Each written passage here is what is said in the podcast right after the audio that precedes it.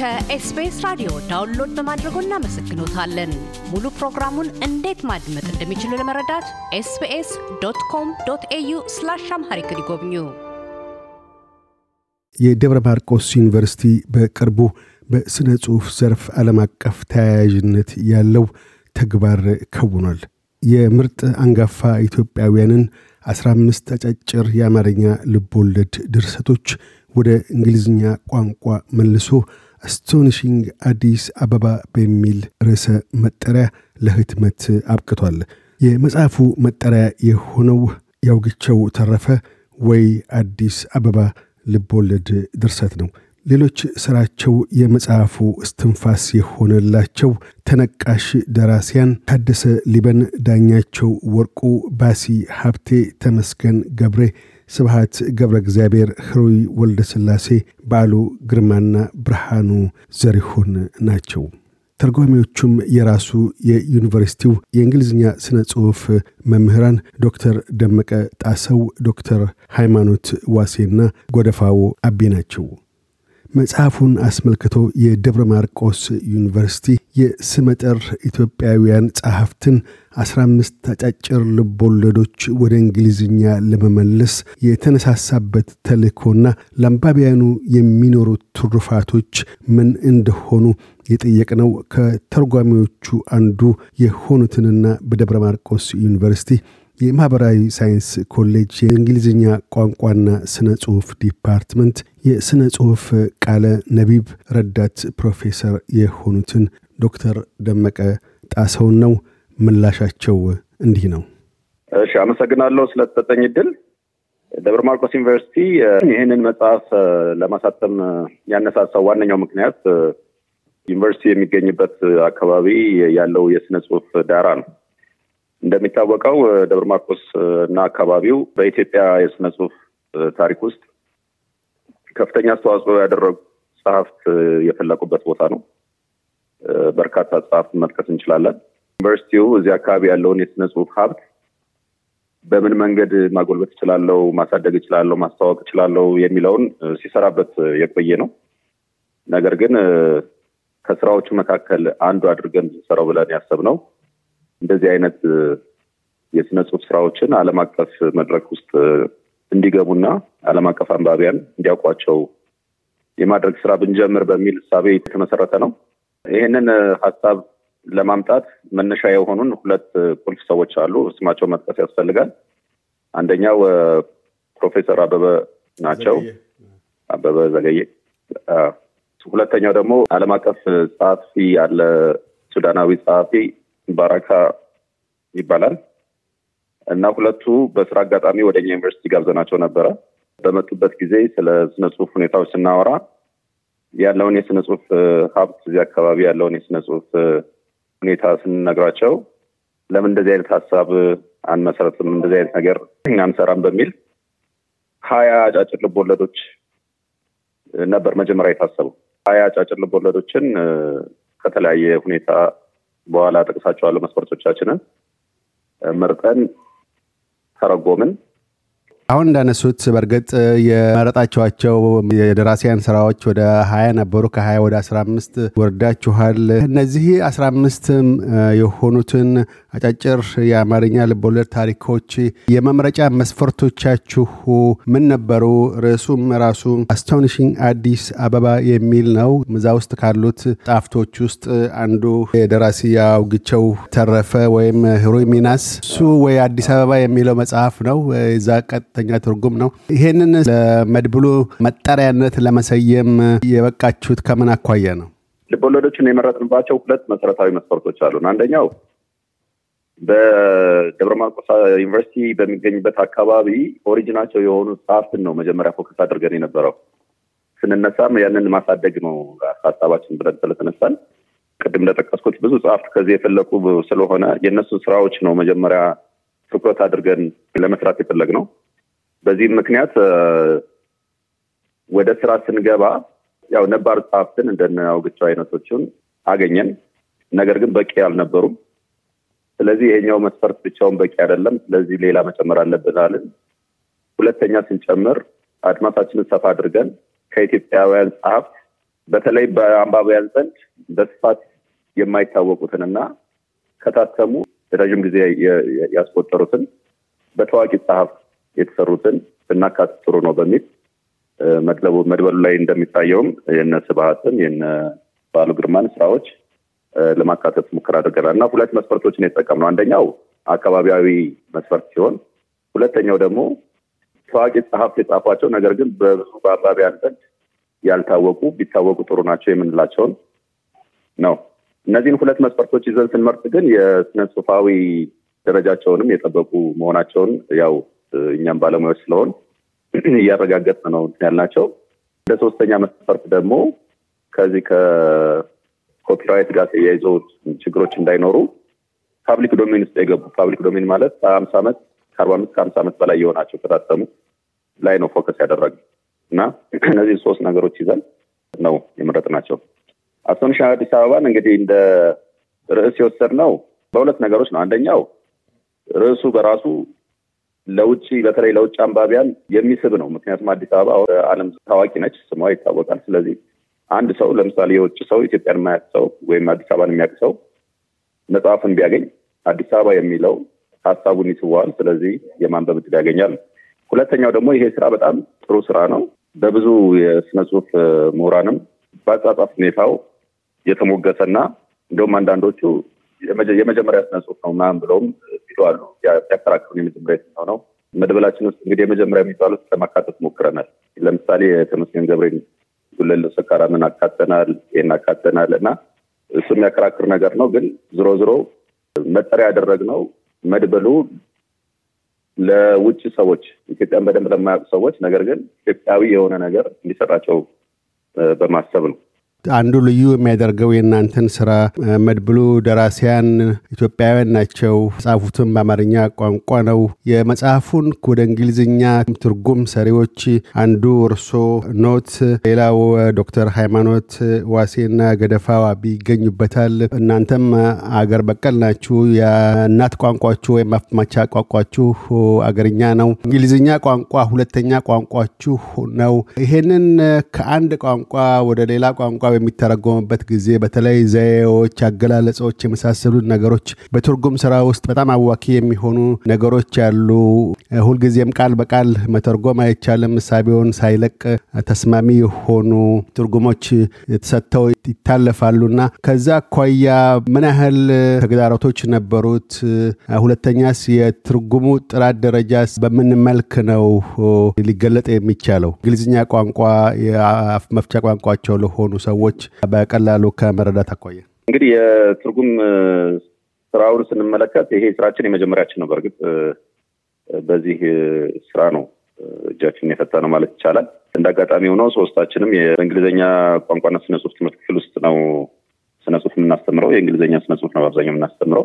ያ አግዞናል ብዬ እገምታለሁ። ያው ቋንቋውን መማራችን ማለት ነው። ነገር ግን የሰራነው ስራ ፍጹም ነው ማለት አይደለም። ብዙ ችግሮች ነበሩበት። በተለይ የመጀመሪያ ድራፍቶቹ እንዳልከው የሀገራዊ የሆኑ ነገሮችን አቻ በሆነ መንገድ መተርጎም በጣም አስቸጋሪ ነበረ። ለዚህ የተጠቀምነው ስልት ምንድን ነው? ጎን ለጎን ትርጉማቸውን በቅንፍም በፉትኖትም ወይም በግርጌ ማስታወሻም እያስቀመጥን የሄድንበት ሁኔታ ነው ያሉ። ለምሳሌ አሁን ጋሼ የሚል ቃል ካለ ጋሼ ማለት ምን ማለት እንደሆነ እየተነተንን እንሄዳለን ማለት ነው። ሰው በዚህ መንገድ እኛ የምንችለውን ሰራን። ነገር ግን በጣም የዚህ መጽሐፍ ስራው የተጀመረው ከ almost ሁለት ዓመት አካባቢ ሆኖታል። በጣም ብዙ ጊዜውን የወሰደብን የ editing ስራው ነው። የዚህ የአርትዖት ስራው በጣም ረዥም ጊዜ ወስዷል። ይህንንም ለማድረግ ቅድም ስሙን የጠቀስኩት ባራካ ያሲንን ደብረ ማርቆስ ድረስ በማምጣት ለአንድ ወር ያክል ከኛ ጋር ቁጭ ብሎ እንዲሰራ አድርገነዋል። ከሱ ባሻገርም ደግሞ የእንግሊዝኛ ቋንቋ የአፍ መፍቻ ቋንቋ የሆኑ ምሁራን መድበል ውስጥ ስማቸው ተጠቅሶ የሚገኘው ዛቪየር ሉፊን የሚባሉ ሰው የ Free University of Brussels እዛ እነሱ edit እንዲያደርጉት ተደርጓል። እነ ፕሮፌሰር አበበም እንደዚሁ edit አድርገውታል። ከሞላ ጎደል ተቀራራቢ እንዲሆን ተቀራራቢ እንዲሆን ለ native እንግሊዝኛ ተናጋሪዎች ስሜት የሚሰጥ የቋንቋ ይዘት እንዲኖረው ጥረት ተደርጓል። በጣም ሰፊ ጊዜ የወሰደውም እሱ ነው። ያም ሆኖ ግን ስህተቶች አይኖሩትም ማለት አይደለም። ስህተቶች ይኖሩታል፣ አንዳንድ ጉድለቶች ይኖሩታል። ይህ መጽሐፍ እንግዲህ በየ edition ኡ እየተስተካከለ እየተስተካከለ የሚሄድ ይሆናል። እንደ መጀመሪያ ግን በእኛ እይታ የትርጉም ይዘቱ ጥሩ ነው ብለን እናስባለን። ያው ከዚህ በኋላ ደግሞ አንባቢያን ናቸው እንግዲህ የሚሰጡንን ግብረ መልስ እያየን የምናስተካክለው የሚሆነው ማለት ነው። ከደብረ ማርቆስ ዩኒቨርሲቲ በተለይም የእርሶ የስነ ጽሁፍ department ከዚህ ተሞክሮና ሂደት ምን አይነት ልምዶችን ቀስመዋል? ለወደፊቱስ በዚህ መልክ ለመቀጠል የእናንተ የስነ ጽሁፍ department ምን እሳቤዎች አሉት? በተከታይነት የያዛቸው በፕሮጀክት መልክ ሌሎች ስራዎች አሉ? ዩኒቨርሲቲውስ በምን መልክ ነው የታየው? ትልቅ ስራ ነው?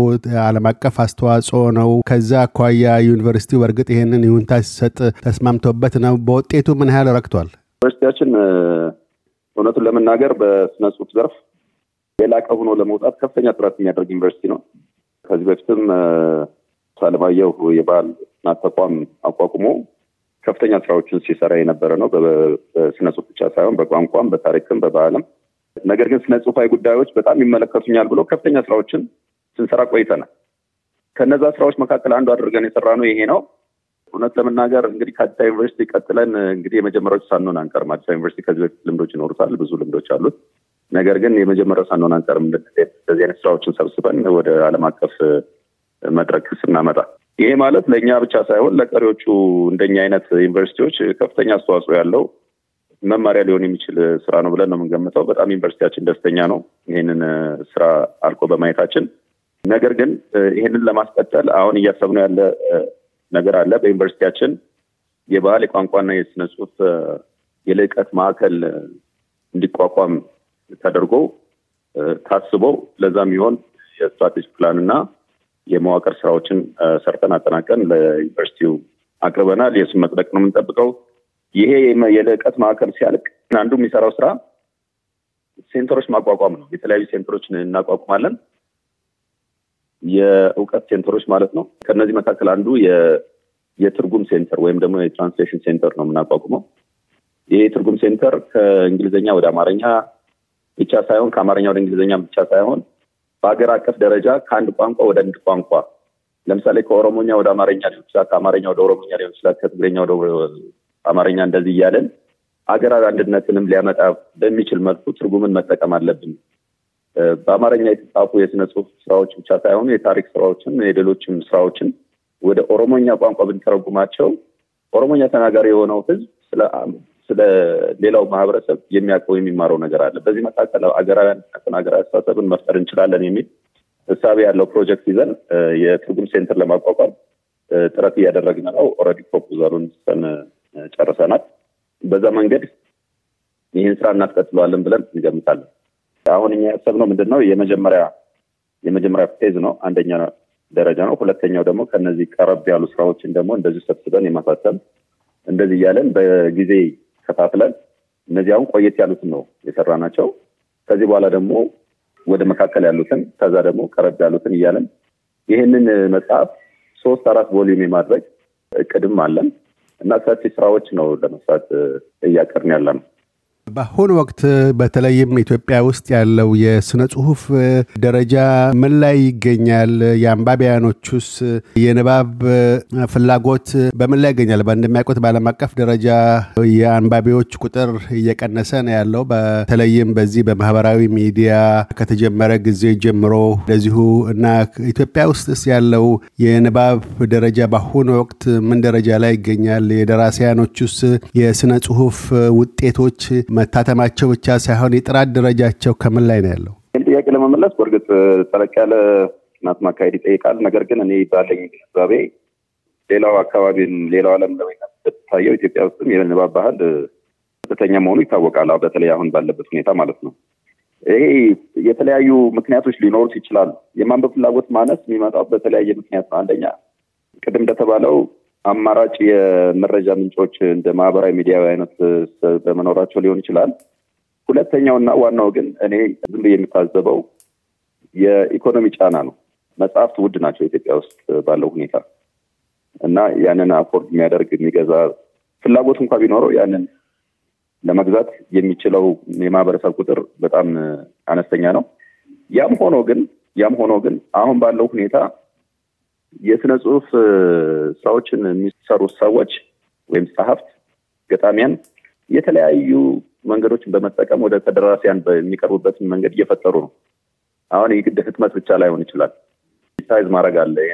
ለምሳሌ የእኛን መጽሐፍ ለምሳሌ ኦንላይን ማድረግ፣ በኦዲዮ ማቅረብ የመሳሰሉ ነገሮች ካሉ አንባቢያን ይጨምራሉ የሚል ነታለ በዚህም ልክ እየሰሩ ያሉ ሰዎች አሉ እና የንባብ ባህል እንደተባለው ዝቅተኛ ነው፣ በጣም ዝቅተኛ ነው። ነገር ግን ይሻሻል ነገር ነው ብዬ ነው የምገምተው። የጥራት ደረጃዎችን በተመለከተ እንደየሰዎቹ ግለሰባዊ ብቃት ነው የሚወሰነው። በጣም ጥሩ ስራዎች የሚጽፉ ሰዎች አሉ። እነ አዳም የሚመሳሰሉ በዚህ ዘመን በጣም ጥሩ ጥሩ ነገሮች የሚጽፉ አሉ። በዛው ልክ ደግሞ ለገበያ ብለው የሚጽፉም አሉ። ነገር ግን ሁሉም የተጻፈው ሁሉ እኩል ተቀባይነት እንደሌለው ሁሉ ደግሞ ሁሉም የተጻፈ ነገር ሁሉ ደግሞ እኩል ጥራት ላይኖረው ስለሚችል ጥራት ያላቸው ላይ ብቻ ትኩረት እያደረግን የምንሰራ ይሆናል። ወደፊት እንደኛ ዩኒቨርሲቲ እንደዚህ አይነት የመተርጎም የምናምን ስራዎች ስንሰራ ልክ አሁን በዚህ ላይ እንዳደረግ ነው ጥራታቸውን መሰረት አድርገን እንሰራለን ማለት ነው። የእናንተን መጽሐፍ አስቶኒሽንግ አዲስ አበባ የሚለውን መጽሐፍ ለራሳቸው ገዝተው ለማንበብ የሚፈልጉ ኢትዮጵያውያን አገር ውስጥም ሆነ በባህር ማዶ የሚገኙ ወይም እንደዚሁ እንግሊዝኛ ቋንቋ ተናጋሪ የሆኑ ሀገራት ለሚኖሩ ወላጆች ለልጆቻቸው ኢትዮጵያን የስነ ጽሁፍ ቅምሻ እንዲያገኙ ለማድረግ በምን መልክ ሊያገኙት ይችላሉ? ይሄንን መጽሐፍ አንባቢያን መጽሐፉ እንግዲህ የታተመው ዊል ሀውስ በሚባል ማተሚያ ድርጅት ነው። የእኛ መጽሐፍ በአጋጣሚ የታተመው ጁባ ባለው branch ኡ ነው። አማዞን ውስጥ ይገባል የሚል እምነት አለኝ። ገና እየሰሩበት ነው መሰለኝ በዚህ እንትን ላይ የ publisher ኦቹ። ነገር ግን ለሀገር ውስጥ አንባቢያን እኛ በሀገር ውስጥ እንደገና እናሳትመዋለን ደግመን። አሁን በዓለም አቀፍ ደረጃ ታትሟል። ይህንን inaugurate ካደረግን በኋላ ሀገር ውስጥ በድጋሚ ይታተማል። ለሀገር ውስጥ አንባቢያን በዛ መልኩ ይቀርባል። ለውጭ ግን ያው በውጭ መጽሐፍ በሚቀርቡበት በአማዞን በቅርብ ጊዜ ውስጥ ይለቀቃል የሚል መረጃ ሰጥተውናል የዊል ሀውስ publishers ኃላፊዎች። ስለዚህ አማዞን ላይ ማግኘት ይቻላል። ከዛ ውጭ ደግሞ ምናልባት መጽሐፉን በተመለከተ በ hard copy ማግኘት የሚፈልጉ ሰዎች ካሉ የእኛ ዩኒቨርሲቲን contact ማድረግ ይችላሉ። ደብረ ማርቆስ ዩኒቨርሲቲ ብለው ቢገቡ official website ላይ አድራሻዎች አሉን። እነሱን በመጠቀም hard copy ዎችን ማግኘት ይቻላል ማለት ዶክተር ደመቀ ጣሰው በደብረ ማርቆስ ዩኒቨርሲቲ የስነ ጽሁፍ መምህር፣ ስለ ቃለ ምልልሱ እናመሰግናለን። እኔም በጣም አመሰግናለሁ። እግዜር ይስጥልኝ። እያደመጡ የነበረው የኤስቢኤስ አማርኛ ፕሮግራምን ነበር።